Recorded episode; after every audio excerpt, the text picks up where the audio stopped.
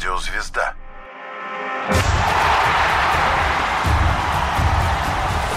Вокруг меча. 2014 год. Небывалые морозы в США. Замерз Ниагарский водопад.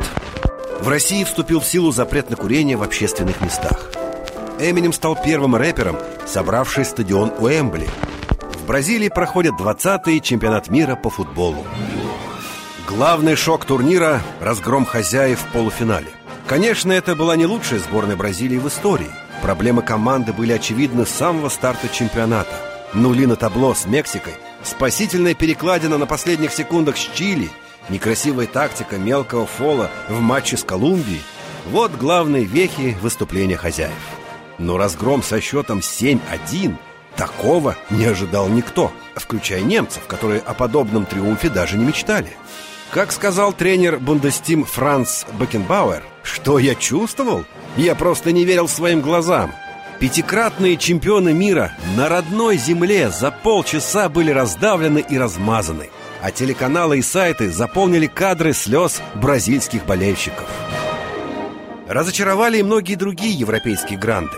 Бразилия хотя бы сумела выйти в полуфинал и только потом повергла своих болельщиков в отчаяние. А вот Испания, Италия, Англия и Португалия, которых причисляли к фаворитам, провалились треском уже в группе. Особенно удивительным было фиаско действовавших чемпионов мира и Европы испанцев. Куда подевалась та самая наводящая ужас красная фурия? Нет ответа.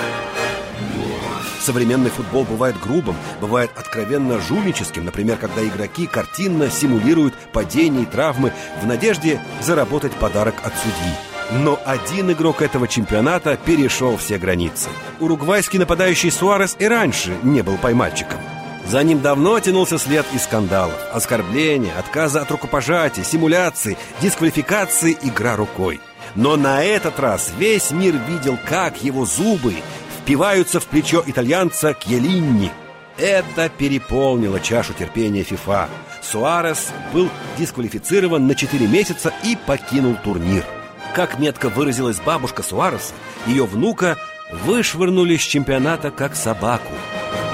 Этот чемпионат заполнился широким внедрением новых технологий. Многим запал в душу момент из церемонии открытия, когда первый удар по мячу сделал парализованный мужчина в экзоскелете. Он послал мяч в ворота фактически силой мысли, ведь костюм управлялся специальными сенсорами, подключенными прямо к голове. Среди, собственно, футбольных новинок был дебют системы автоматического определения взятия ворот.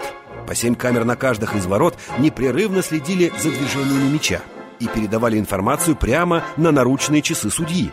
Очень скоро все убедились в безотказности и полезности такой системы. А еще были баллончики с исчезающим спреем. Их использовали судьи для нанесения на поле пометок при выполнении штрафных. Казалось бы, новинка простенькая, но жизнь арбитрам облегчила заметно. В решающем матче турнира Германия билась с Аргентиной. Эти команды уже дважды встречались в финалах чемпионата мира. Один раз удача улыбнулась аргентинцам, другой – немцам. Так что этот матч должен был расставить все точки над «и». Сплоченней и техничней оказалась Бундестим 1-0. Таким образом, сборная Германии стала первой европейской командой, выигравшей чемпионат мира, проводившийся в Южной Америке. Год 2014, Бразилия, 20-й чемпионат мира по футболу.